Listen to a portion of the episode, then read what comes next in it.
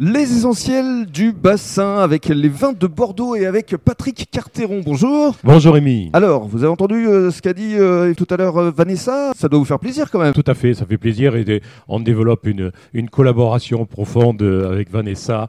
Elle est venue découvrir nos vins, découvrir comment on travaillait et on travaille même la, la dégustation en rapport avec ses plats et ça c'est formidable. Voilà. C'est- une collaboration dont tout le monde rêve. Absolument, et c'est important justement de réaliser ces podcasts pour expliquer effectivement aux personnes qui nous écoutent qu'il y a un producteur, il y a un restaurateur euh, qui euh, après transmet euh, votre savoir-faire aux consommateurs. Parlons maintenant de votre exploitation, Patrick, que vous avez euh, reprise euh, il y a quelques années déjà? Oui, on on dira pas le nombre d'années, mais effectivement, Quelques décennies alors.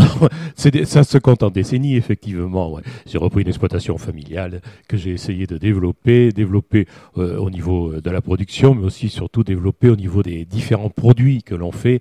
Euh, le but était de faire parler chacun de nos sols, comme on a des sols différents, Mhm. et de trouver le vin qui était le plus adapté à chacun de nos sols. Alors vous êtes situé où exactement et combien d'hectares? on est situé à Ginissac, sur- une propriété de 50 hectares. 50 hectares, ça fait quand même. Hein. Ça, ça occupe, ça occupe ça. effectivement.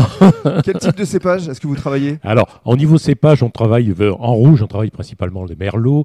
Euh, sur des rosés, on travaille plutôt du cabernet sauvignon.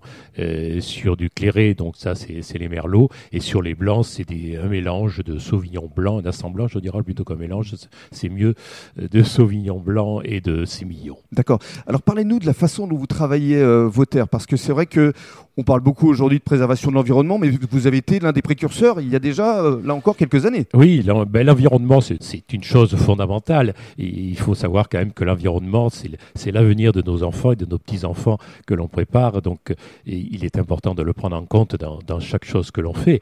Et on, on a pris cette notion au niveau de l'entreprise, globalement. La notion de l'environnement, c'est pas uniquement sur le produit, c'est aussi sur la manière de travailler, la manière de travailler les sols, évidemment. Il faut euh, respecter la, la biologie de notre sol et la favoriser.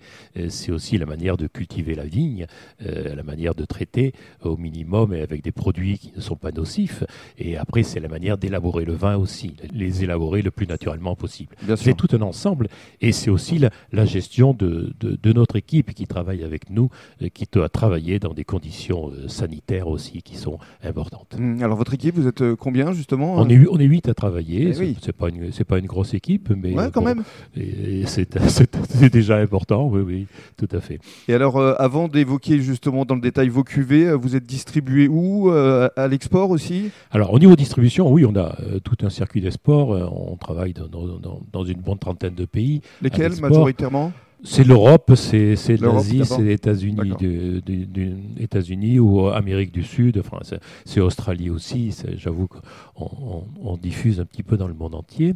Et c'est aussi la France. La France est un- quand même un gros marché pour nous au niveau des cavistes et au niveau des restaurateurs, euh, Comme ici au Cabestan. comme ici au Cabestan. Et dans le cadre du troisième podcast, vous allez nous détailler vos cuvées.